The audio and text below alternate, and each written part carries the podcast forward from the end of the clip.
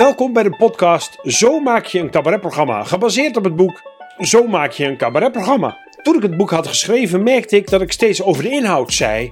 Ja, zo is hoe ik het zie, zo is hoe ik het doe. Er zijn natuurlijk vele werkwijzes.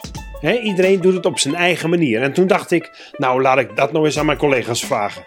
Hoe doen jullie het? Een cabaretprogramma maken. Mijn naam is Sylvester Zwanenveld en in deze aflevering praat ik met Niels van der Laan. Een eer dat ik jou aan tafel heb. Nou, eens gelijks. Leuk om er te zijn. Ja, tof. We gaan het hebben over hoe maak je een cabaretprogramma. Ja. En dan in dit geval hoe jullie dat doen. Mm-hmm. Als er nou helemaal niks is. Er is nog helemaal niks. En er moet een cabaretprogramma komen. Waar start dat dan? Je bedoelt in het algemeen of bij ons? Specifiek? Nee, specifiek bij jullie. Specifiek bij ons, omdat ik er natuurlijk nu ben. Ja, dat lijkt me handig. Wij werken altijd op 2 sporen, Jeroen en ik, met Van der Laan en Woe. We hebben eigenlijk altijd 1 tafel, letterlijk, met de grote lijn en wat we willen vertellen. Dus wat houdt ons bezig? Waar maken we ons druk om? Bredere dingen die niet per se grappig zijn, maar die politieke dingen die ons dwars zitten of grotere maatschappelijke. Dit zijn vaak een beetje pompeuze gesprekken die uiteindelijk waar maar 10% van in het programma komt. Maar en als je zegt op tafel liggen, bedoel je gewoon daar heb ik het over met die ook letterlijk op een tafel liggen, opgeschreven als ideeën, vaak halve ideeën. Dus eigenlijk begint het nog daarvoor met het opschrijven van waar ben ik mee bezig? Het begint eerst met praten, wandelen, een weekendje weg, kijken waar staan we, waar willen we het over hebben. En een paar van die ideeën belanden op een tafel. Inmiddels hebben we de stap naar het digitale tijdperk ook gemaakt. En is die tafel een Google Doc document, Het ene document. En vaak is de andere tafel, het andere document zijn losse, leuke ideeën die ontstaan zijn in auto's, op vakanties, die we gewoon te leuk vinden om niet te doen.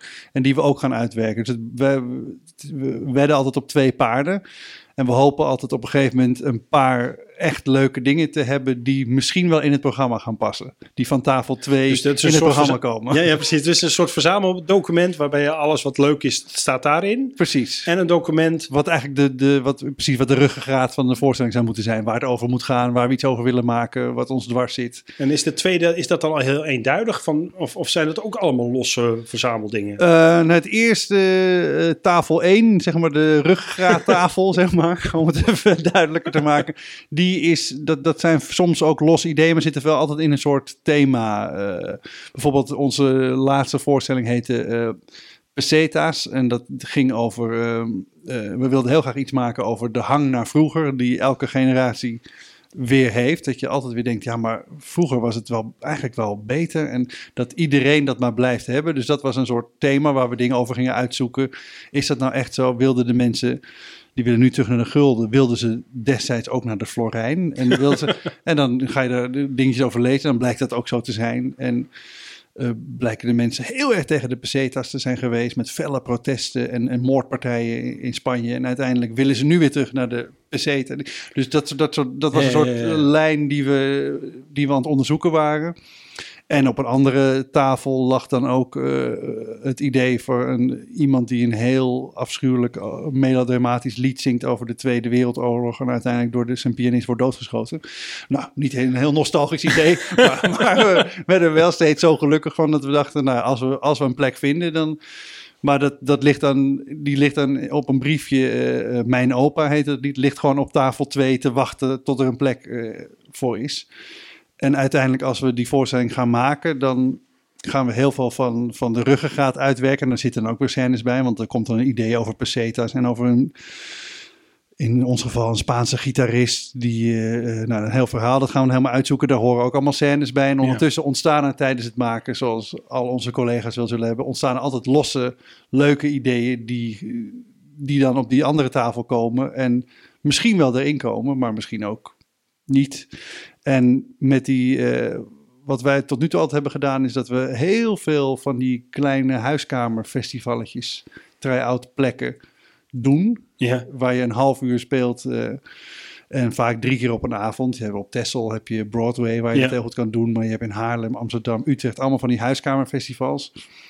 En dat zijn eigenlijk bijna altijd onze Ik hoop dat het nog een beetje duidelijk is, onze tafel 2 avondjes. Dus daar doen we al die losse dingen ja. die we leuk vinden en die spelen we daar een beetje in. En dan kijken of er inderdaad waarde in zit, of dat wij het vooral echt super leuk vonden in de auto. Ja. Wat natuurlijk gewoon ook wel zo is. Hey, want jullie werken dan met z'n tweeën. Ja.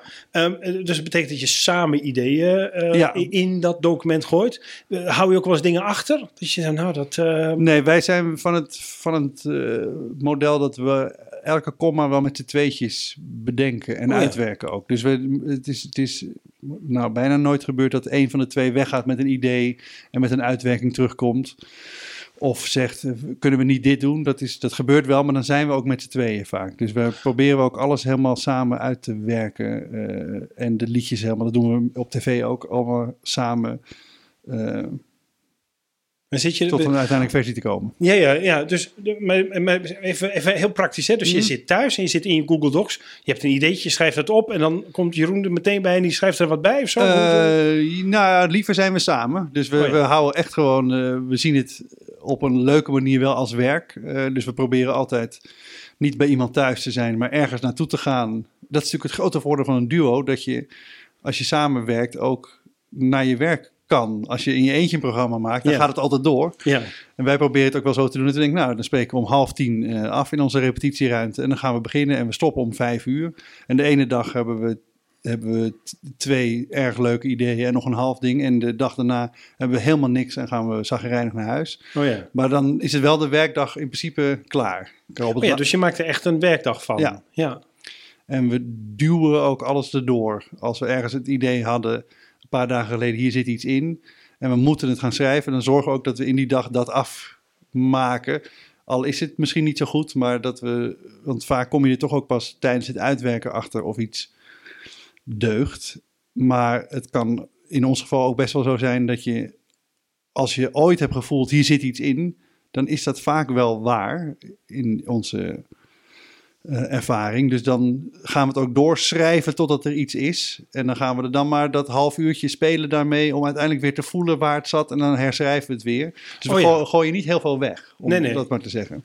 Je zoekt door in het idee dat je had. Ja, als het ooit ergens we allebei hebben gevoeld, zijn toch 2 mensen die dachten, ja, hier zit iets in. Dan moet het wel ergens. Maar wat grappig, want toen ik nog een duo was, gooiden wij ook heel weinig weg. En zochten we net zo lang door totdat dat wat we zo grappig vonden werkte. Terwijl ik als solist veel meer weggooi. Kan ik me voorstellen, want dan ben je natuurlijk ook maar in je eentje. Je hebt maar 1 toetsmoment gehad. Ja. Dus ik voel altijd zo, dat heb ik ook wel eens, als ik in mijn eentje dingen doe, dan gaat het wat trager. Maar met z'n tweeën, als je het alle 2 echt hebt gevoeld, dan moet er iets in zitten. Ja, dan is het alleen maar zoeken naar hoe breng ik het over, dat gevoel. Ja, dan kan je natuurlijk inderdaad uiteindelijk wel besluiten, het was toch niet zo. Het was erg intern dit jaar. Dat is erg leuk voor onszelf. Ja. Maar ja, we blijven wel door. Het is veel duwen en uitwerken. En wat heb je daar dan aan het duwen? Dus dan heb je iets gemaakt wat misschien niet zo goed is. Mm-hmm. Maar helpt het je dan toch verder dan dat je even wacht totdat de inspiratie daar is? Of? Ja, we hebben in het begin best wel tijden gewacht op inspiratie de eerste jaren. En uiteindelijk zijn we steeds minder daarop gaan wachten. Natuurlijk, die inspiratie blijft het allerbelangrijkste. Maar als die er eenmaal geweest is bij het idee en het vonkje is er, dan is het daarna gewoon arbeid. Ja, ambacht. Dan is het gewoon ambacht. Ja. En dan gaan we gewoon net zo lang door totdat we echt al spelend voor die 30 mensen op Texel hebben gevoeld dat het faalt. En eieren voor ons geld kiezen. Ja. Maar dat duwen heeft denk ik voor ons in die zin.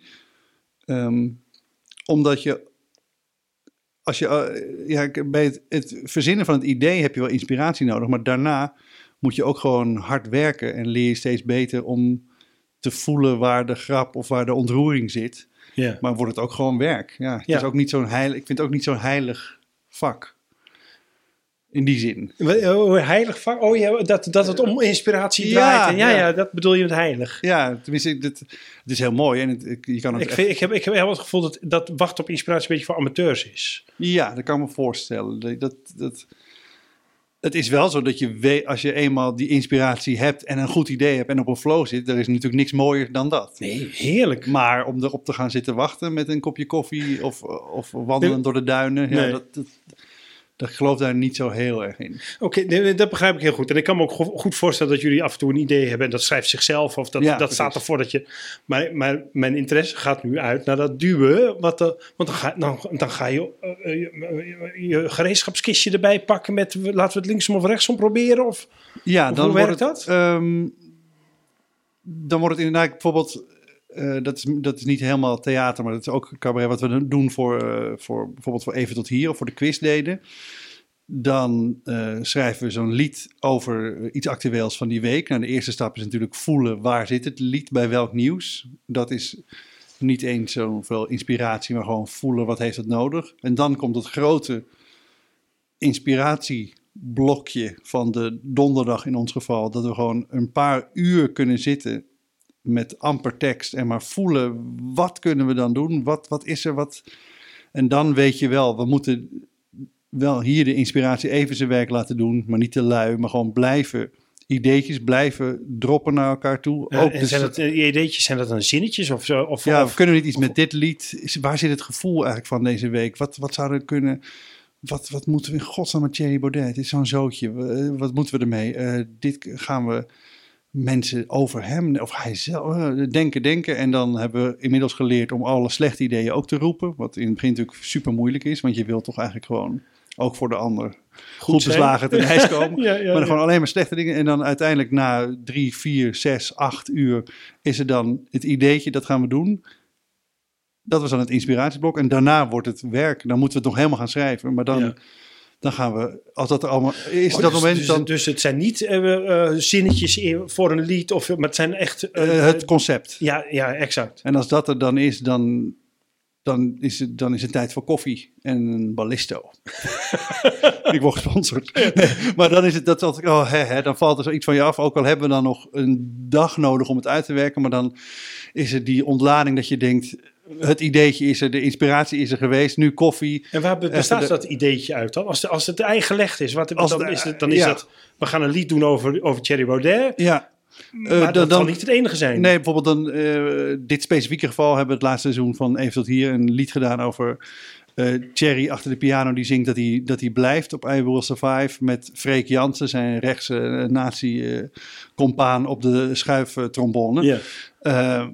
Toen we eenmaal voelden, het klinkt dan heel simpel achteraf, maar hij moet gewoon eigenlijk al zingend vertellen hoe de week is gegaan, terwijl hij het ook op dat moment beleeft. Dus hij zegt, eerst gebeurde dit en dat, maar hij is zelf ook de hele tijd verbaasd over wat er gebeurt.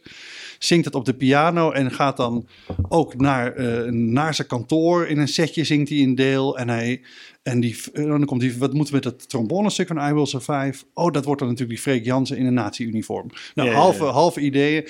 Nou, dit moet gaan lukken. Ja. Dan is het... en dan staat er nog geen tekst op papier. Nee, dan staat er nog geen zinnetje of iets. Of is er nog geen decor besteld. Terwijl er wel al wordt van achter het andere raam door de productie op horloges wordt gewezen. We moeten een decor gaan maken. Met tv. Dat is bij theater natuurlijk niet zo. Nee, maar het is wel herkenbaar voor theater dat je denkt... Als dit moment geweest is, dat je denkt, zo moet het... Bij theater gaan we dan, bij tv gaan we dan een uurtje eventjes, bij wijze van spreken, is er ontspanning. En bij theater kan het misschien wel een hele dag zijn, dat je denkt, dat hebben we. Dit was lekker. En nu het uitwerken, dat wordt gewoon werk. Dat is gewoon ambacht en dat is gewoon veel minder leuk vaak. Want dan moet je zinnetjes gaan doen en dan blijkt het helemaal niet zo leuk. Als je dacht, tenminste dat moment heb ik altijd... Het was nog heel leuk, waarom is het nu niet meer leuk? Oh ja, dus en is het dan ook niet leuk of blijkt het dan toch leuk te zijn? Het blijkt uiteindelijk na heel veel duwen, dat duwen toch wel leuk te zijn. Want dan moet het eerste coupletje gewoon op plaats 3. En deze zinnen werken niet. En dit is wel een heel leuk zinnetje. Maar ja, dan moet je eerst dit helemaal uitleggen. Dan zijn we weer aan het eind van het lied. Ik dacht even dat je het over de emoties had. Waar je, als ik een show aan het schrijven ben, dan gaan mijn emoties van... dit is... het meest fantastische wat ik ooit gemaakt heb... dit is het meest slechtste wat ik ooit gemaakt heb. Dat heb ik bij jouw shows ook. Ja, dat klopt. Ja. Ik zie het jou ook hebben in de zaal. Ja.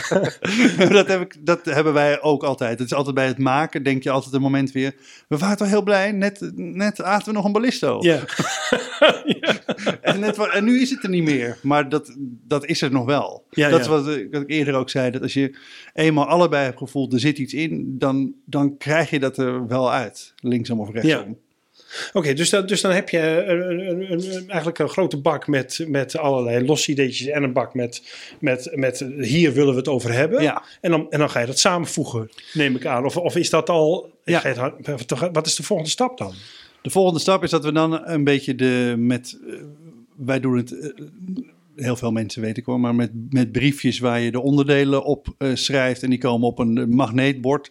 En in eerste instantie staat er dan zo'n geraamte van bijna een toneelstuk. Zonder humor. Maar ja. Gewoon eerst gebeurt dit. Dan komt die gitarist die tegen dan een scène met zijn vader. Dan wil iedereen de peseta. Dan hebben we een einde. Ja. En dan staat een soort toneelstuk eigenlijk. Ja. En dan gaan we dat eerst uitwerken. Kijk, want dat is dus, die outline is nog niet uitgewerkt. Nee, dat zijn dan precies, de ideeën dat je denkt, dat moet iets in zitten. Ja. En dan denken we, dan gaan we eens die vader-zoon scène uitwerken in Spanje. Om eens te kijken wat daarin zit. En dan, in ons geval, omdat we cabaretier zijn, maak je daar dan een cabaret scène van. Maar als we een toneelstuk zouden schrijven, zou je gewoon dialogen gaan maken. Denk. Ja. En dan hopen we daar iets in te vinden. En dan ontstaat er langzaam dus... Van een kale outline ontstaat er een outline met sketches, met inhoudelijke sketches. En dan gaan we kijken wat er van die tweede tafel bruikbaar is. En soms zijn dat een paar dingen. En soms moeten we toch eerlijk zijn en denken, ja, dat hele leuke lied over die man die appels verkoopt. Dat gaan we echt met geen mogelijkheid erin kunnen... Oh ja, want alles krijgen. Wat je erin wil zetten heeft dan wel een soort vormgegeven van dit is tof... Precies, en nou, die hele leuke idee, kijk, als de grap is wel de baas. Dus als het echt heel leuk is, proberen we het er wel in te krijgen. Alleen, voor wat wij maken, we hopen toch altijd een soort verhaal te maken met een kop en een staart. Dan kan je een paar uitstapjes doen, maar als je de hele tijd uitstapjes doet, dan ben je je publiek kwijt. Dus je kan een paar keer iets doen wat er niks mee te maken heeft. Oh, zo bedoel je, ja. Maar daar moeten we wel een beetje zorgvuldig mee omgaan. En hoe toets je dat dan? Of is dat pas later in de... Dat is bij de try-outs. Ja, precies. Denk ik. Hoewel wij nooit try-outen met... Dat is denk ik ook anders in je eentje met de twee. Ik weet niet hoe jij dat had, maar wij kennen het altijd wel... bij de eerste try-out wel alles al helemaal uit ons hoofd. Dus het is geen blaadjes of steekwoorden of zo. Maar dat is eigenlijk al een helemaal gekend programma. Omdat wij altijd dan pas kunnen voelen of het deugt of niet. En dan merk je wel dat je denkt... ja, die ene scène over die man met die appels... was wel leuk, maar... Daarna moesten we alle zeilen bijzetten om weer in dat verhaal te komen. En zoveel leverde het daar ook weer niet op. Nee. En dan gaan we nog één keer proberen of hij eerder kan. En dan uiteindelijk sneuvelt hij misschien. Of komt hij weer op de stapel voor het volgende programma. Maar... Ja, maar dat gebeurt al in de try-outs. Ja. Maar even, nog even terug naar voor de try-outs. Ergens... nee, laat ik het anders vragen. Je weet ongeveer... wat je wil maken, denk ik. Waar moet dat dan minimaal aan voldoen? Als je zo'n show voor je ziet, van nou, hè, onze shows die voldoen altijd aan... Heb je daar zo'n eisenpakketje voor jezelf? Van ik wil wel dat dit het minimaal is en dat minimaal en dit moet erin. Nou, nooit zo uitgesproken, maar natuurlijk voldoet het aan allerlei eisen onbewust. Wij willen er zal bij ons altijd muziek in zitten... Een paar muzikale acts, zoals we het voor onszelf noemen. Het zijn eigenlijk zelden liedjes die je op een cd kan zetten. Maar altijd een scène in een lied of een muzikaal... pardon.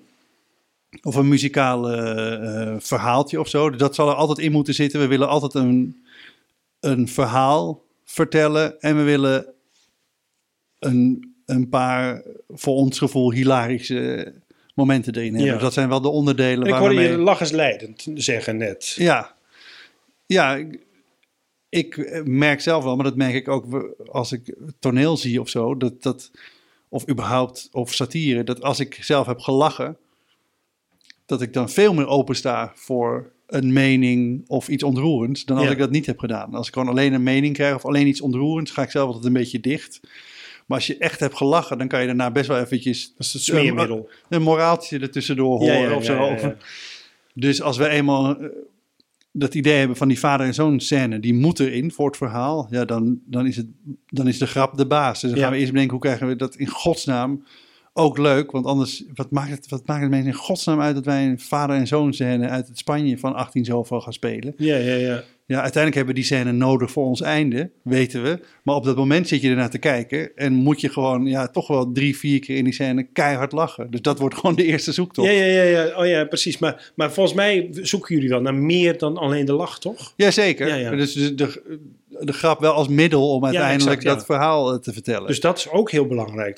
Dat verhaal is ook leidend naast de leidende grap. Ja, het begint vaak met het verhaal, met die outline, met dat wat we willen vertellen, hoe ziet het er ongeveer uit. Dat is toch altijd de basis bij ons, dat we denken waar willen we iets over maken. Ja. En dat is vaak niet grappig in eerste instantie. Nee. Dus je zou kunnen zeggen dat het begint met wat heel... Er is altijd een grote angst voor het vingertje en moraal, maar ik vind het altijd wel leuk. Dus we beginnen altijd met wat willen we gewoon vertellen en dan doen we dat vaak zelfs ouderwets op de manier van het oude toneel met een premisse. Van je hebt het een leidt tot het ander. Mm-hmm. Ik vind dat zelf altijd heel prettig om te gebruiken. Dat als mensen dit en dat te veel doen, leidt dat tot dit en dat leidt weer tot dat. Ja. En dat kan wel heel erg helpen om dat heel zakelijk te benaderen, vind ik. Ik bedoel meer de grap is de baas, dus niet in eerste instantie, maar die wordt daarna wel de baas om je verhaal over te kunnen brengen. Ja, maar als smeermiddel precies. En ook het leukste om te doen. Ik bedoel, het is ook weer niet zo, anders hadden we wel romancier geworden. Of je wil ook gewoon die grap maken. Nee, zeker. Dat is ook gewoon wat we doen. Ik heb altijd het gevoel dat mensen komen voor die grap, hè? Dus het publiek komt, als ze naar cabaret gaan, we lachen. Ja. Maar uiteindelijk zijn ze altijd heel blij als je daarnaast nog iets geboden hebt dan alleen die lach. Ja.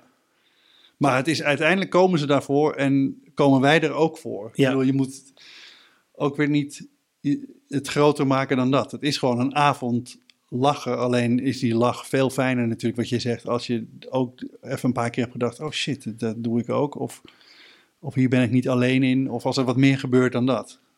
Ja, wat je zei net, het vingertje en moraal. Hoewel ik altijd het gevoel heb dat dat maar woorden zijn en mensen nog steeds mee bezig zijn, maar dan net anders verpakt. Tegenwoordig zeggen we veel meer, nou, dit vond ik en zie maar wat jij ermee doet. Terwijl het eigenlijk precies dezelfde is als wat ze vroeger deden. Maar is dat iets waar je naartoe werkt? Naar een soort conclusie, moraalachtig ding? Nou ja, het zijn inderdaad de woorden die vies zijn, vingertje en moraal. Alleen wij zijn er altijd wel mee bezig in eerste instantie. Wat willen we vertellen? Ja.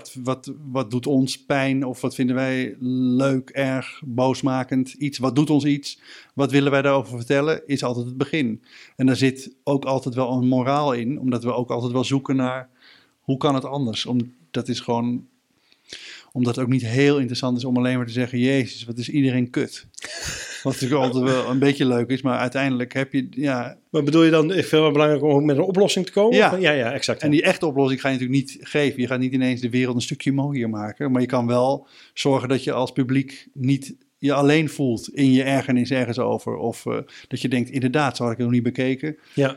En dat is... Dat is ook een soort unieke gedachte of een... Terwijl dat geldt voor ons, want ik kan ook heel erg genieten van de hele absurde hoek. Helemaal moraalloos en maatschappij kritisch. Ik vind dat zelf ook heel fijn om te zien. Alleen dat is niet wat ik kan maken of wil maken of wat wij doen. Nee. Er zit toch altijd, daarom doen we ook satire op tv. Dit gebeurt toch altijd op basis van wat we om ons heen zien en waar we iets van vinden. Ja.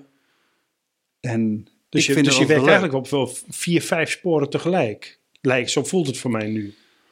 Dus je hebt een verhaal en je hebt een soort gut feeling van daar wil ik het over hebben. Dan heb je nog je eigen mening en unieke gedachten. En dan heb je nog die grappen en muziek.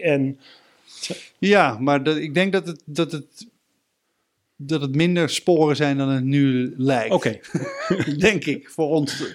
Althans. Maar dat is misschien ook omdat je erin zit. Mensen vragen, ik animeer en ik regisseer en ik schrijf boeken en ik maak theater. En mensen zeggen, je doet zoveel, terwijl voor mij is het allemaal één ding. Precies. Ik vertel verhaaltjes. Ja. En de ene keer is dat in een filmpje en de andere keer is het in een...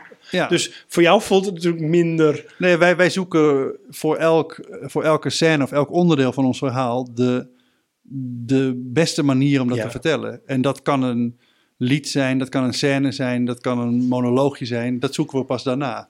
Dus dan is de muziek voor ons niet iets anders. Want daarom maken we ook nooit losse liedjes die je uit de voorstelling kan knippen. Oh nee, ja, precies. Want dat is altijd eigenlijk, moet er nog een scène komen hierover? En uiteindelijk blijkt dat, maar wacht, dit verhaal kunnen we het best vertellen...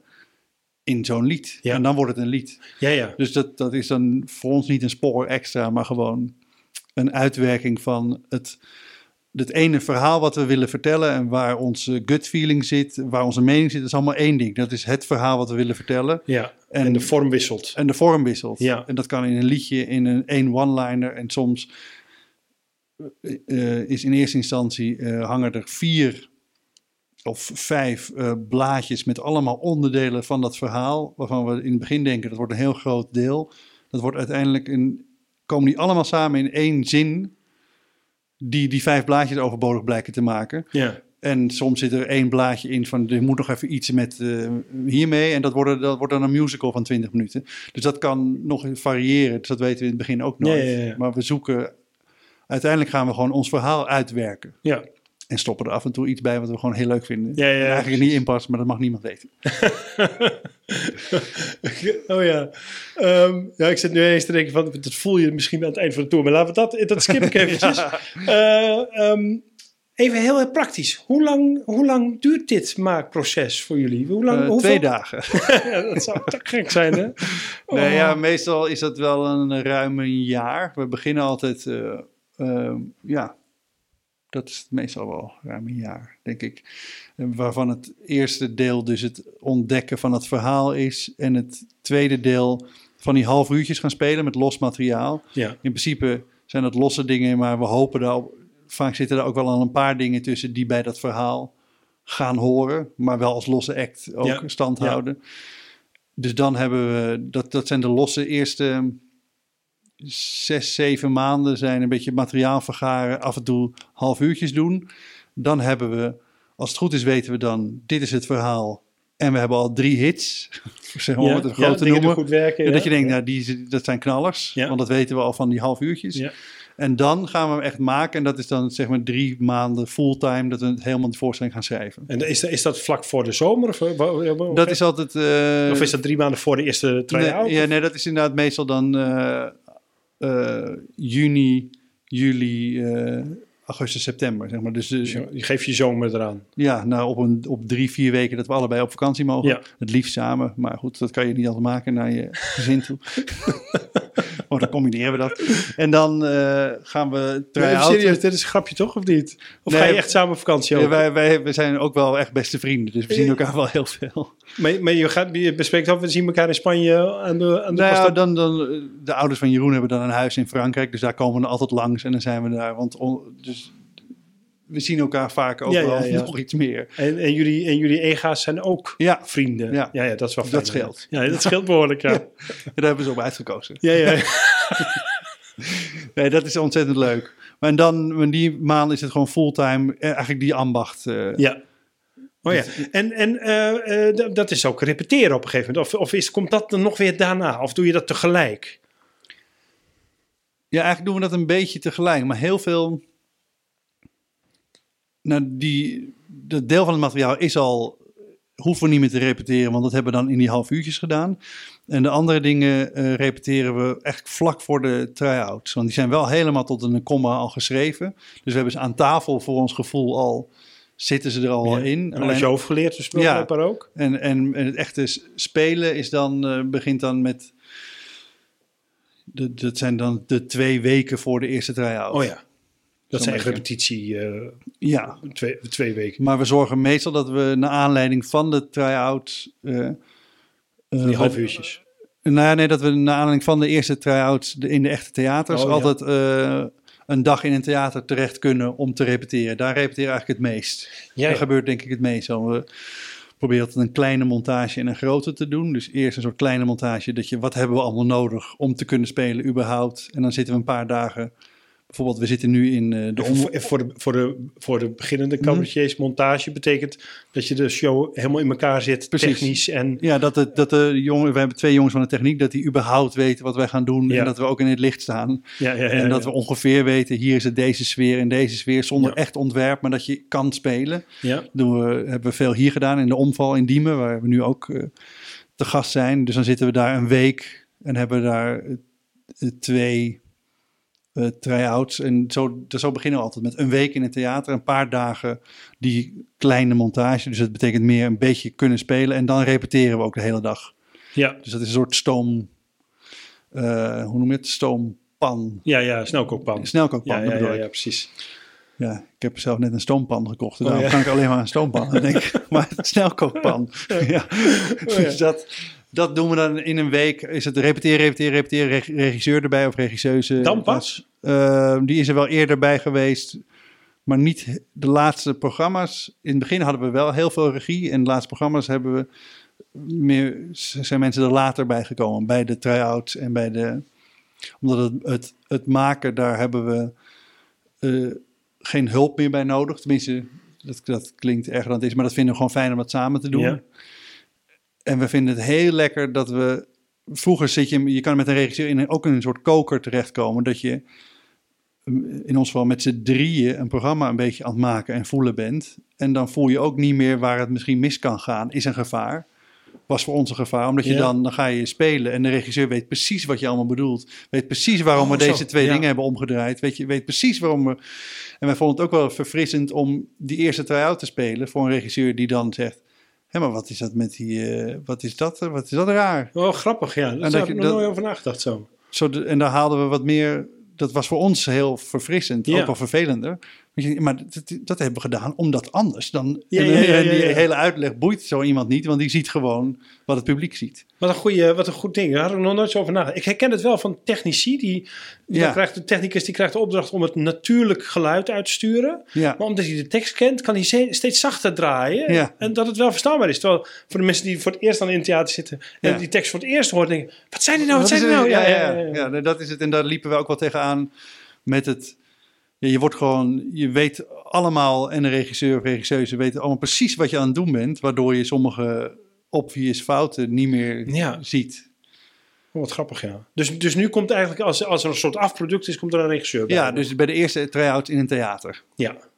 Daarvoor hebben we wel een paar keer gezeten en we hebben natuurlijk wel verteld waar zijn we mee bezig en waar willen we iets over doen. En vaak heeft diegene ook wel die half uurtjes, de hits een beetje gezien, maar niet het hele ding. Nee, precies. En waar let die regisseur in jouw ideale geval dan op? Is dat meer vorm in inhoud? Dat is een beetje veranderd. We zijn er steeds in geswitcht. De laatste keer hadden we Lidwien Roothaan, wat echt een hele goede gedegen toneelregisseuse is. Bewust gevraagd. Gewoon echt op spelscènes en geloofwaardigheid. Omdat we graag dat verhaal van die vader en die zoon wilden vertellen. En daar wel cabaret-scènes van maken. Maar we dachten, ja, voor je het weet sta je... Oh, ik ben de vader en ik ben de zoon. Ben je dat aan het doen zonder dat je... En zij... komt gewoon uit de Orkaterhoek en ander. Dus die zit gewoon naar muziektheater te kijken. En die zegt, ja, zo'n man zou dat toch nooit doen? Waarom zou die man in godsnaam... Ja, maar dat is heel leuk. Ja. Maar daardoor dachten we, ja, dan moeten we dus en leuk houden... en dat het ook nog... Echt meer op dramaturgie dus. Ja, die zit hier op dramaturgie en heel veel op spel gezeten. En ook natuurlijk wel... Het is ook iemand met heel veel humor en smaak. Dus die zei ook, ik vind die scène gewoon eigenlijk... Ja, die doet het niet voor mij. Nee. En dan... probeerden we het nog twee keer en dan kom je in vechtgod erachter dat ze het toch gelijk heeft. Ja, of zo. Ja. Dus dus op die manier werkt het ook. Maar daarvoor hebben we heel fijn met Erik van Muiswinkel gewerkt. En dat zat veel meer juist op het cabaret en op de lol ook laten zien en communiceren. En het niet zo dichtgooien naar je publiek. En dat het ook best wel, je mag laten zien dat je iets leuks hebt gemaakt. Terwijl wij daarvoor een beetje aan het verzanden waren in maar het moet alleen maar dat verhaal zijn. En wat willen we nou vertellen? En dit is superleuk, maar dat moet eruit. Oh, ja. En toen hadden we behoefte aan iemand aan Erik, die zei, ja, maar dit is gewoon goud, jongens. Ja. En dat we dachten, ja, inderdaad. En dan, dus dat was die fase. En zo ligt het altijd maar... Ik denk ook dat een regisseur een beetje moet passen bij waar je mee bezig bent. Of waar je staat. Op dat moment. Ja, dat herken ik wel. Ik vind de regisseur ook... Moet altijd een beetje volgen, hè, wat je aan het doen bent. Ja. Maar ook wat nieuwe uitdagingen bieden. Ja. Maar wel waar jij aan toe bent en niet... Precies. Anders word je alleen maar onzeker van als je te hoog moet reiken of te laag moet schrapen. Ja, herken ik wel, ja. En ik vind het zelf altijd wel een beetje fijn dat je ook als het ook wel iets spannends heeft. Dus wij dachten, we gaan die Lidwien Roothaan vragen. Dat vond ik wel spannend om daarmee aan de koffie te zitten. Net een goed toneelstuk van haar gezien. Dacht ik, oh god, dan komen wij met onze grapjes. Dat vind ik wel een lekker gevoel. Dat je af en toe ook denkt, nou, ze komt kijken. Het publiek vond het heel leuk, maar wat vond Lidwien? Ik vind het zelf ook wel, dat kan wel iets opleveren. Als je ergens als het net een soort andere hoek is. Dus dat zit dan toch tussen vertrouwen en een beetje angst in of zo? Ja, Nou, je moet wel vertrouwen houden, toch? Je kan niet alleen maar bang zijn, toch? Nee, het is geen grote angst, maar het is wel dat ik denk eigenlijk wel stiekem wel dat het, het leuk of goed vindt. Ja. Dus gewoon respect is het meer dan angst. Ja, precies, ja. Ik denk dat het wel scheelt. Dat denk ik ook, ja. Ja. Ik denk dat als je echt helemaal geen respect hebt voor je regisseur, dat dat niet werkt. Nee, dat denk ik ook niet, nee. Nou, maar dat zou ik wel moeilijk vinden dan toch ook. Want jullie wisselen wel veel van regisseur, toch? Valt wel nou ja, we hebben nu 6 programma's en 3 regisseurs. Oh ja, dus het valt wel mee. Ja, eerste met Ira Jutkowska, ja, dat was ook echt een toneelregisseur. Daar hebben we op de Academie voor Kleinkunst veel mee gewerkt. En daarna ook nog een programma, 2 programma's mee gemaakt. Dus dat was heel fijn. En toen Erik. En nu 1 keertje Lidwien. Dus het op zich valt er nog wel mee. Ja, valt wel mee. Ja. En hebben ze allemaal iets anders gebracht? Of? Ja, zeker, ja. Ja, Ira was wij wilden in het begin, was het helemaal niet het plan om cabaret te gaan doen. Dat ging bijna per ongeluk. We zouden muziektheater gaan doen en dat deden we ook in België. En dat was een hele andere hoek nog eigenlijk. En toen werd het steeds meer cabaret en wilden we dat wel, maar deden we dat nog niet echt. En toen was Erik heel handig, want die deed het wel echt. Ja. En die benoemde dat ook. En toen waren we nu alweer toe aan iemand die na alles wat Erik ons had gebracht, om even iemand te hebben die juist weer op het spel zat. Ja. Dus het was, voor ons voelde het wel natuurlijk. En wat we nu gaan doen, weten we nog niet. Nee. Maar zijn jullie wel aan het denken al, een nieuwe show? We zijn nu net begonnen aan de... Ja, het is natuurlijk nu door de corona-idiotie weten we nog niet waar we gaan staan in september. Maar in principe zouden we vanaf oktober zo'n beetje weer gaan toeren. Ja. Heb je ook het gevoel dat je... ik probeer het nou niet de sturend te vragen. Dat je het zonder Jeroen beter zou doen. Ik vind toch dat je solo moet. Ja. Nee, jullie hebben natuurlijk heel veel succes. En het publiek verwacht iets van je. Dan moet je toch een soort aan voldoen of zo. Voel je die druk ook? Ja. Op televisie meer dan in theater. Oké. Want in theater... Ik dacht altijd hoe... Als je meer succes krijgt op grotere zalen, wordt het ook wel moeilijker door die verwachting. Alleen mijn ervaring is dat het veel makkelijker is. Om aan die verwachting te voldoen. Omdat mensen er zin in hebben en in jouw team zitten als je begint. Ik dacht, straks kunnen we steeds minder gekte kwijt of eigen dingen als we een groter publiek hebben. Was mijn angst altijd vroeger een beetje. En laat ons maar een beetje in die kleine zalen, want dan kunnen we helemaal ons eigen ding doen. Oh, ja. Alleen ik merk nu dat omdat mensen er zin in hebben en blij zijn dat ze in die zaal zitten en open staan, dat we ineens veel meer kunnen. Dat we veel gekkere bochten kunnen nemen en veel meer onze eigen smaak, omdat ze ons vertrouwen. Ja. En in het begin dachten ze ook van, wat is dit nou weer? Hier ga ik niet in investeren. Dat is leuk, zo'n blind date voorstelling of weet ik veel. Maar, dus dat vond ik veel harder werken in het begin. En nu...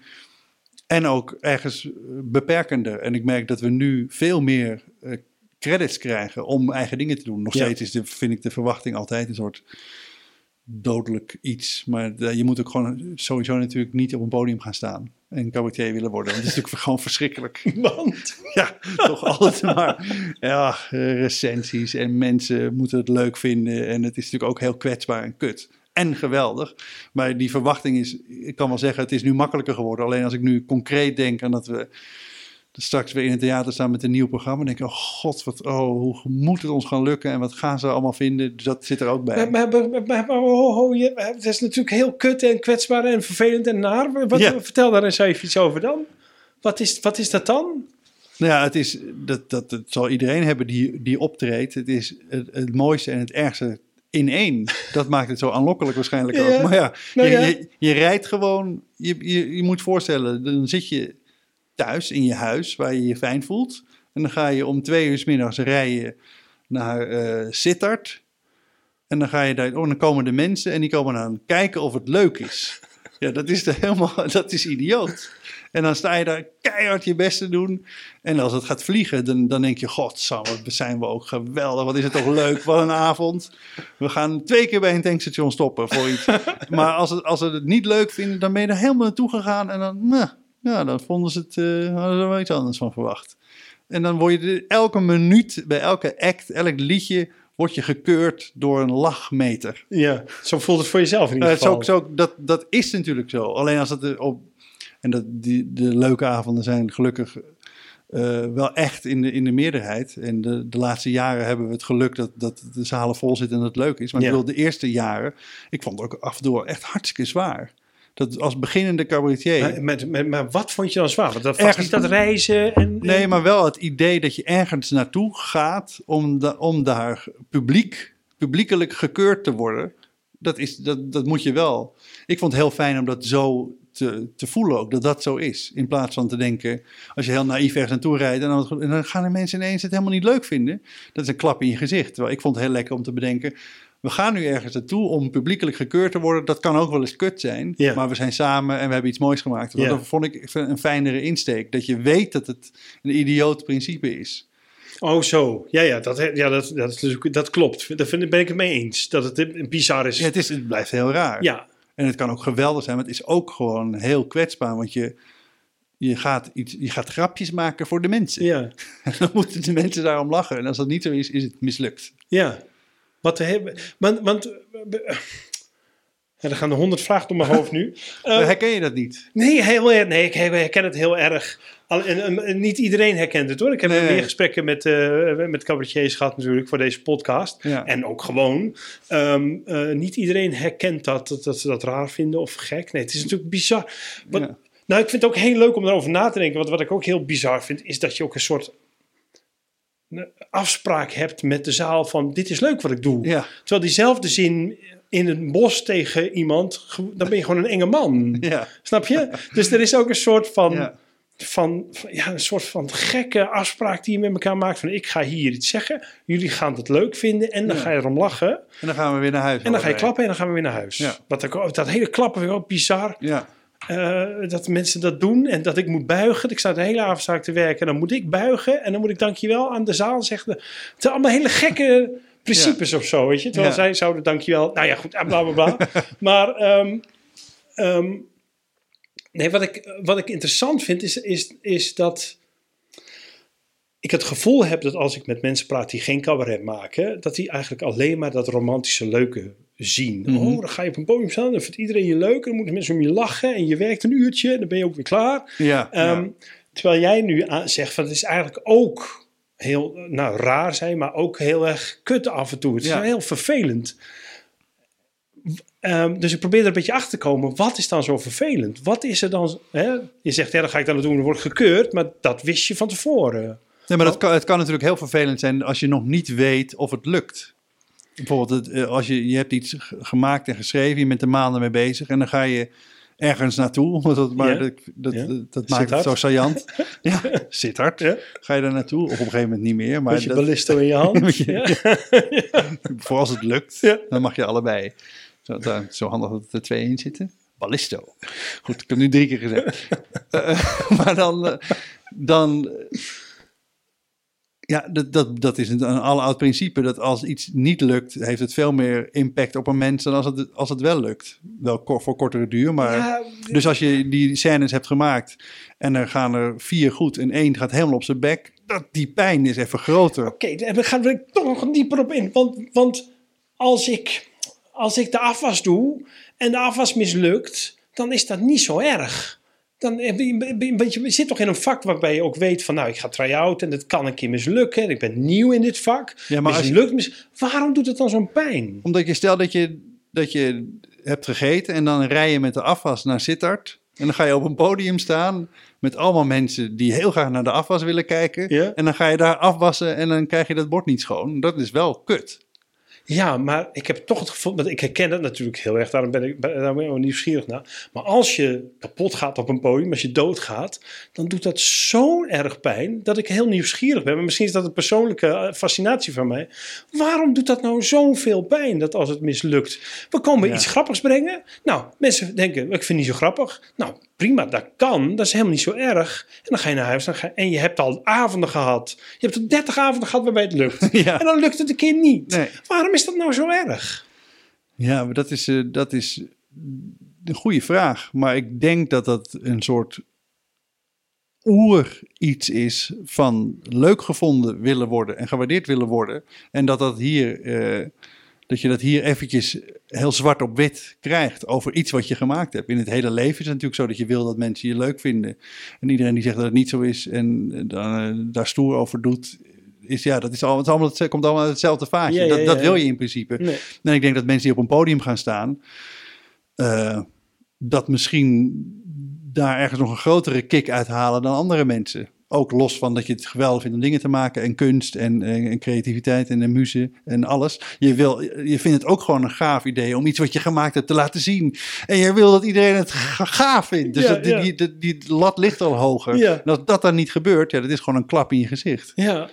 Ja, en waarom dat zo erg is?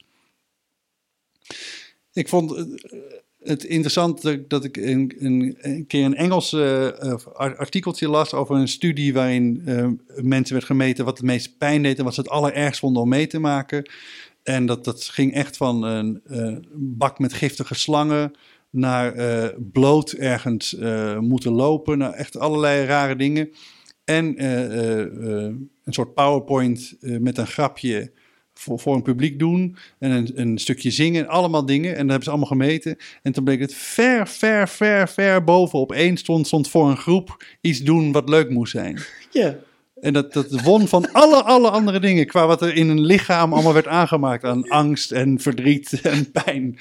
En ik weet niet wat de reden daarvan is. Dat stond er ook niet bij. Maar toen dacht ik, dat is dus blijkbaar is het dus ergens ook het engste wat er is. Ja. Totdat het je vak wordt en het wordt heel leuk en zo. Want we nog niet doen alsof het een marteling is. Want dan zou je niet doen. Maar er zit ergens een soort oer iets in. Er zit een soort oer kwetsbaarheid in om daar te gaan staan. Nou, dat te gaan staan en zeggen dat je grappig bent. Ja, en dan niet grappig blijken te zijn. Precies. Ja, ik heb het vast wel eens ergens tegen iemand in deze podcast zeg, maar ik ben inderdaad wel eens via een wc-raampje naar buiten gekropen, omdat ik niet door het publiek naar buiten wilde lopen, omdat ik zo slecht was gegaan. Ja. En dat is zo pijnlijk. Dat is wel echt heel erg. Ja. Verschrikkelijk. Ja. Ja, dat was een maand lang geen ballisto. Oké, dus dan gaan we even terug naar het maakproces. Dan ga je de try-outs in. Hè? Dan ga je, en jullie hebben dan alles al uit je hoofd geleerd. Ja. Gaat dat makkelijk uit je hoofd leren? Ja, dat gaat heel makkelijk. Oh, ja. Dus dat is... Geef het zo tijd. Hoe lang ben je aan het leren? Nou, een scène zit er wel in een half uurtje in, denk ik. Ja, ja. Dus dat gaat rap. Want je hebt hem zelf geschreven en gekleid en je weet wat de bedoeling is. Dus dat... En het op elkaar aangesloten, want jullie doen het met z'n tweeën. Dus, dus je moet precies weten wie wanneer wat zegt en waarom en hoe en met welke timing. Gaat daar veel tijd in zitten? Nee, het meeste repeteren we zittend en we komen pas in actie op het podium. Ja, precies. Dus wel, we staan nooit echt veel fysiek te repeteren, behalve dan als we in het theater zijn en daar een paar dagen zijn. Dan wel echt, maar daarvoor is het... Gewoon zoals wij nu tegenover elkaar zitten, maar dan wel in de juiste timing en wel wetend. Nu ben ik ongeveer hier. Nou ja, exact. Hey, en wat gebeurt er in de try-outs? Weet je, je hebt eigenlijk dit hele programma al, ken je al. Maar wat gebeurt er dan? Is dat gewoon inspelen? Of wordt er ook nog heel veel op dynamiek gelet? Of is dat daarvoor al? Of? Nee, dan spelen we hem inderdaad in en dan gaat er wel veel geschoven worden qua volgordes en vallen de dingen uit. Wij zijn in principe altijd te lang... Vooral te veel zijn we altijd. Niet eens per se te lang.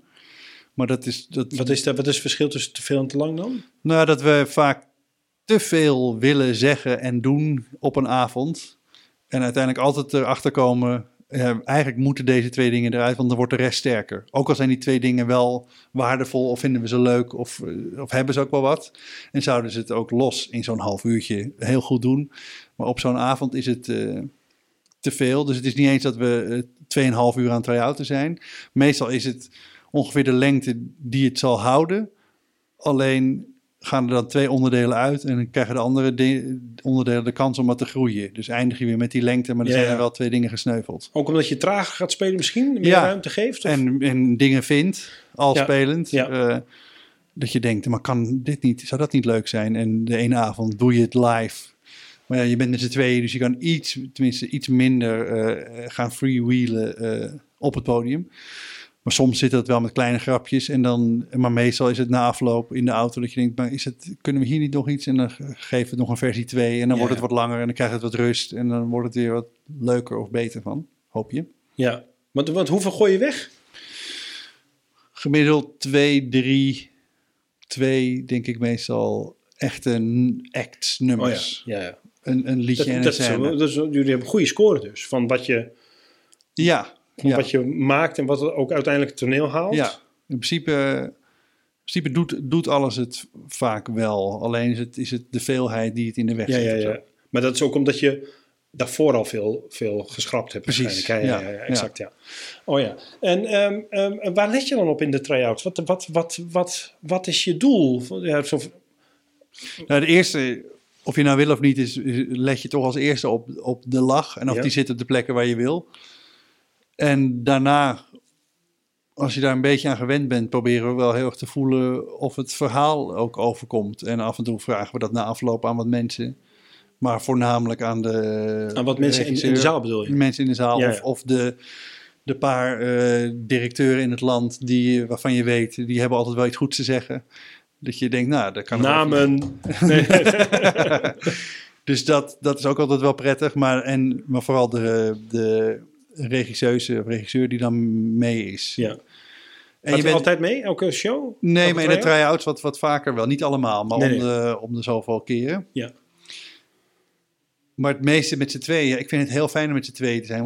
Omdat je ook... De een kan een sterk gevoel hebben bij de ene scène. Wat er anders moet en de ander bij de andere.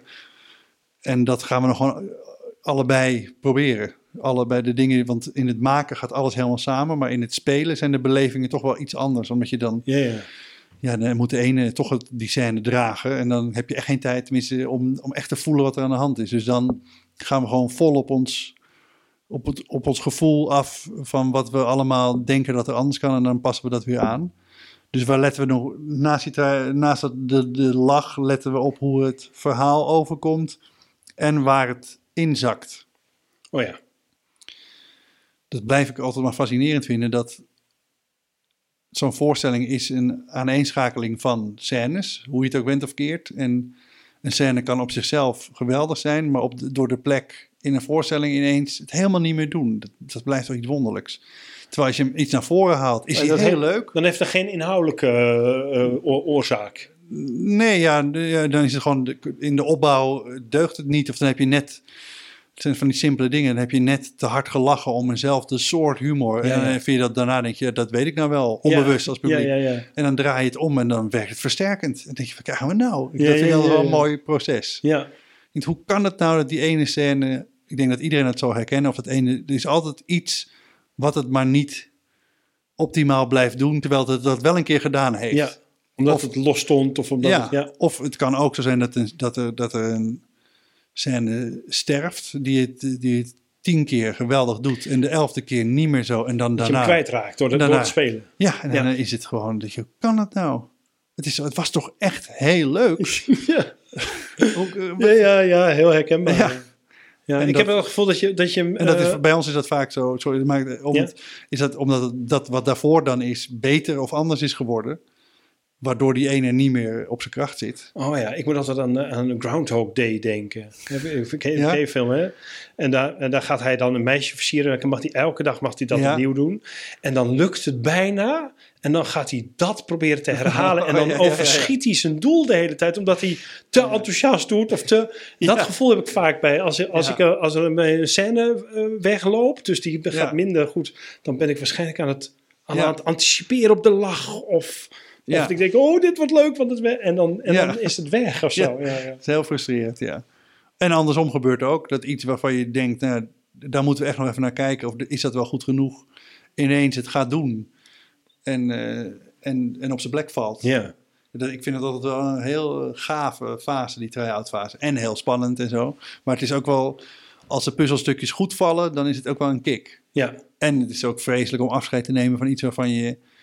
dacht dat het heel leuk was en misschien juist wel de meeste tijd afgelopen voorstelling hadden we onszelf mee op schermen met instrumenten en zingend en ook een heel nummer gemaakt wat zoveel werk was om op te nemen, waarin we a cappella met onszelf een hele act jeetje, dagen en dagen. En nou, uiteindelijk het gemonteerd, heel blij mee. En we deden hem de eerste keer, ja, nou wel oké. Tweede keer, ja. Het was een beetje een dipje.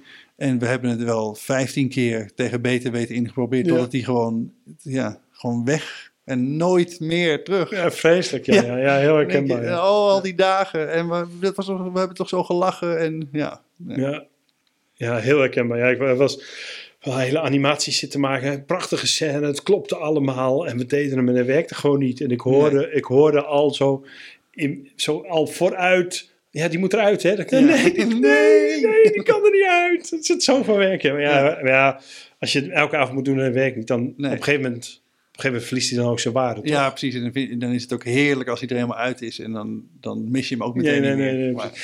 Je hebt nou een paar keer in dit gesprek gezegd wat je samen zo lekker vond. Betekent dat je ook wel eens alleen op het podium hebt gestaan? Heb je goed vergelijkingsmateriaal daarin? Of is het gewoon het gevoel dat je... Nee, wel van het maken. Ik bedoel, ik maak wel dingen... maar dat is niet... Ik schrijf voor anderen ook wel. En ik regisseer af en toe een beetje. Of ik schrijf liedjes voor anderen. Voor de Boterhamshow, een kinderprogramma. Dus dan ben je in je eentje aan het werken. Dus ik ken het wel, het maakproces van alleen maken. Maar alleen op het podium staan, nee. Ja, wel eens wat presenteren, maar niet... Nee.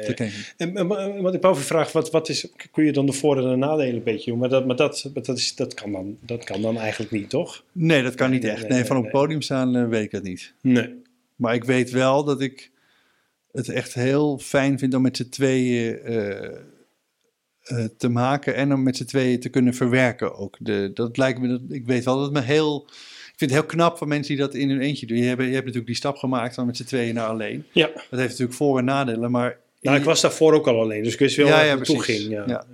Maar dat als het dan een keer niet lukt of wel lukt, dat in je eentje te moeten verwerken, dat lijkt me wel zwaar.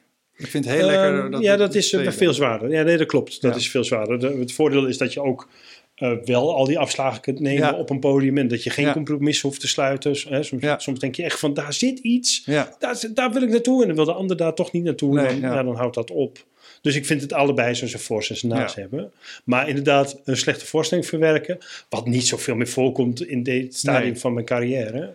Maar een mislukte voorstelling verwerken in je eentje. Dat is echt heel pijnlijk, Ja, dat klopt. Hey, premières doe je dan? Doe jullie première? Hebben we altijd gedaan en gaan we nu niet meer doen. Oké. En waarom?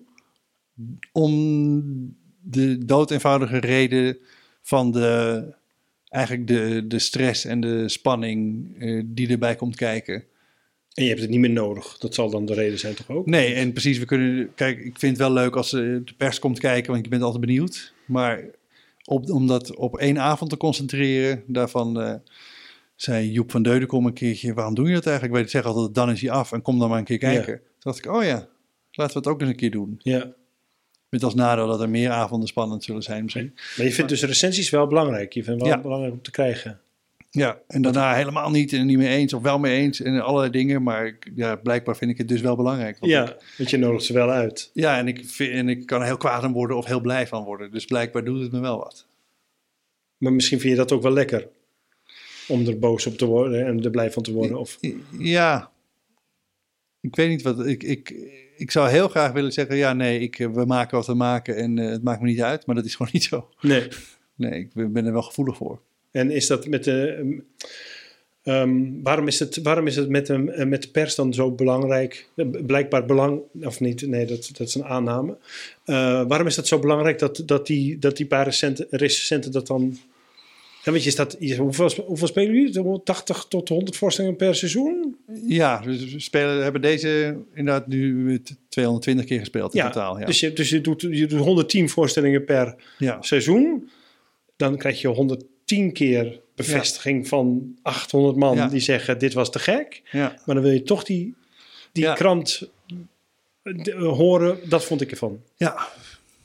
Geen klopt. Idee. En waarom? Ja. Nou ja, dat is gewoon het aloude. Ik zeg weer aloud. Ik zeg vaak aloud. En ik zeg vaak ballisto.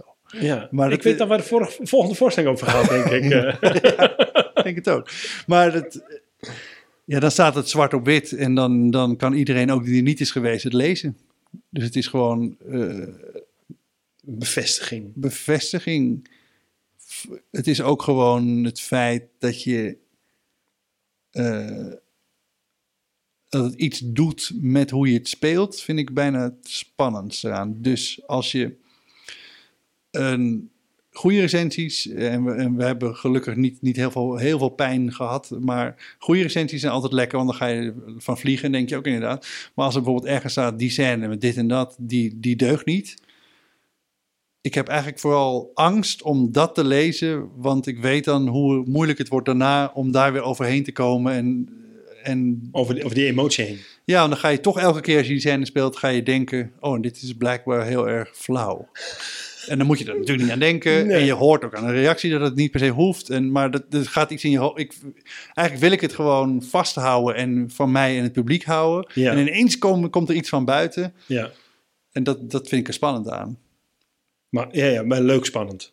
Nee, vervelend spannend. Oh, wat grappig. Dus dit is natuurlijk... Nou, ik vind recensenten niet zo interessant. We zeggen, die staat 800 of 80 keer te spelen. Ja. We genieten allemaal van wat dat is. En dan komt er van buitenaf iemand in die zegt, ja, maar het is dit. Dat vind ik heel... laat ons gewoon genieten van wat we gemaakt hebben. Ja, en ik zou dat ook willen denken, maar dat heb je niet. Nee. Dat is me niet gelukt. Nee. Ik vind het wel. Ja. Verstandelijk vind ik het ook. Ja. Maar ik kan er toch eventjes wakker van liggen. Het wordt wel steeds korter, die periode, maar ik wil even dat het voorbij is en dat moment geweest is. Wakker liggen doe ik ook wel. Als ik een slechte recensie krijg, denk ik ook, verdomme. Maar ik vind ze niet meer zo interessant om te krijgen. Dus vroeger was het eerste wat ik deed na een première. Kijken, wat schrijft die krant? En nu nodig ik ze niet meer uit. En als ze wel komen, dan hoor ik vaak een week later van iemand dat er een recensie is geweest. Of... Nee, daar ben ik nog niet. Nee, het is niks beters of slechters. Dat bedoel ik helemaal niet te zeggen. Nee, maar voor mij wel. Ik hoop dat ik dat... Ik zou graag willen dat ik er laconieker in stond. Dus ik hoop daar wel te komen. Dat ik het ook via hoor. Ja. Maar dan heb ik de pagina al 3 keer ververst. Dus dan heb ik het echt wel als eerste gezien. Ja. Is dat met kijkcijfers ook zo? Nee, minder. Oh ja. Jij zit niet 's ochtends al te kijken... Ja, maar ik kijk wel, maar wel als ik wakker ben. Zeg maar, snap je, er zit geen drive achter. Er zit niet dat ik denk, en dan een wakker schrik. Omdat ik vind dat wel leuk om te weten, maar dat is niet te vergelijken met theaterrecensies. Nee. Nou, helder. Hey, we zijn een beetje... We hebben de tijd rond. Ik heb nog een paar vraagjes. Ja. Ik sluit dat af met 2 vragen.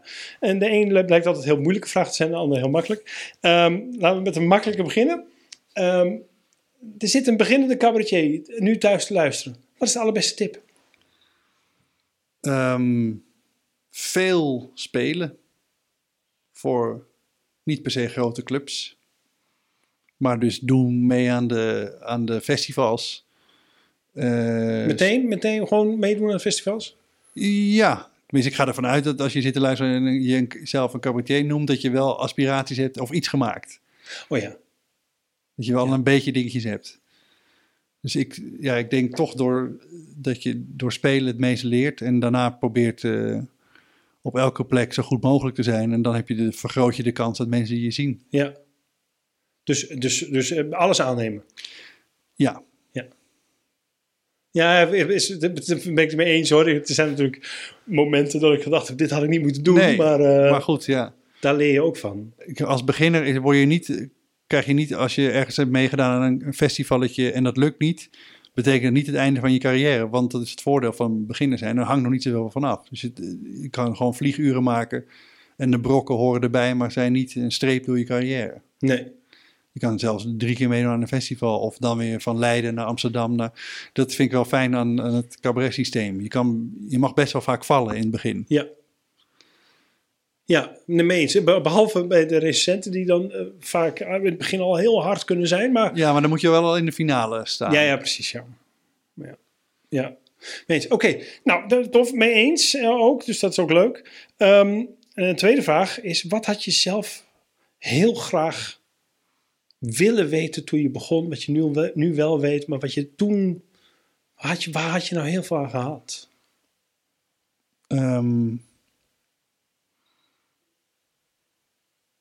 Ja, natuurlijk had ik er veel aan gehad om te weten dat het goed zou komen.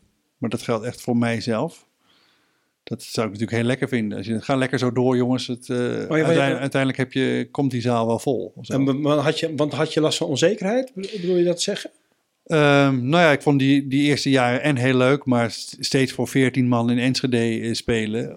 had ik het ook wel leuk gevonden als iemand had gezegd... dit is even een paar jaar zo en dan kom je er. Zo, dat had ik wel fijn gevonden. Maar breder had ik wel heel graag... willen horen dat het ook leuk mag zijn, cabaret. Ik heb toch wel heel lang gedacht, het moet dit verhaal zijn, deze boodschap, dit wil ik vertellen, vertel het wel, hebben we wel een oplossing. En ik had wel iets eerder willen horen, het is ook niet zo groot en niet zo heilig. Mensen komen om te lachen en willen een leuke avond hebben, dus dat is minstens zo belangrijk. Dat had ik wel eerder willen weten. En had je daar ook meer plezier in gehad? Ja. Dan hadden we denk ik ook in het begin meer ruimte gegeven... voor de dingen die we echt vet leuk vonden. En hadden we die ook allemaal gedaan. Dat zijn we later wat meer gaan doen. En de vraag is natuurlijk of je dan ook hier terecht was gekomen. Ja, dat weet je niet. Nee, misschien wel niet. Want ik ben wel heel blij met de trage opbouw van onze carrière. Ja. Dat we gewoon jarenlang hebben kunnen spelen voordat de grote zaal ingingen, vind ik nu wel heel prettig. Waarom? Ik ben het helemaal met je eens, maar waarom? Omdat ik het idee heb dat het nu... we het ook langer vast kunnen houden, omdat we weten waarom we er zijn gekomen en hoe het moet. Het is ons niet overvallen. Nee. We dachten niet, jeetje, wat wow, en nu volle zalen, nog programma, ik weet niet. We weten nu, we doen namelijk al jaren, doen we wat we doen. En dat heeft alleen nu meer succes, maar we weten wel hoe het moet. En dat hebben we lekker kunnen oefenen. En af en toe door een wc-raampje kunnen ontsnappen. Dat kon allemaal nog, in die kleine zalen. Dat vind ik nou achteraf wel prettig. Ja. Hey, dankjewel voor het gesprek, man. En jij ook? Ja. Tot zover de podcast Zo maak je een cabaretprogramma met als gast Niels van der Laan. Wil je het boek hebben waar deze podcast op is gebaseerd? Bestel hem dan bij www.uitgeverijnanda.nl. Dan steun je de makers en niet de bol.com van deze wereld. Dank voor het luisteren. Grote dank natuurlijk aan Niels. Productie lag in de handen van uitgeverij Nanda. Voor meer informatie ga naar www.sylvesterzwanenveld.com. Muziek was van Ben Sound en heet Funny Song. Tot de volgende keer.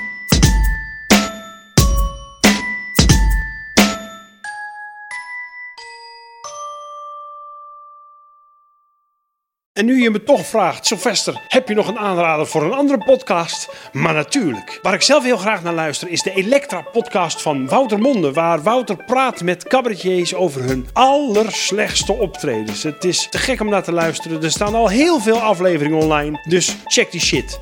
Wouter Monde, de Elektra-podcast.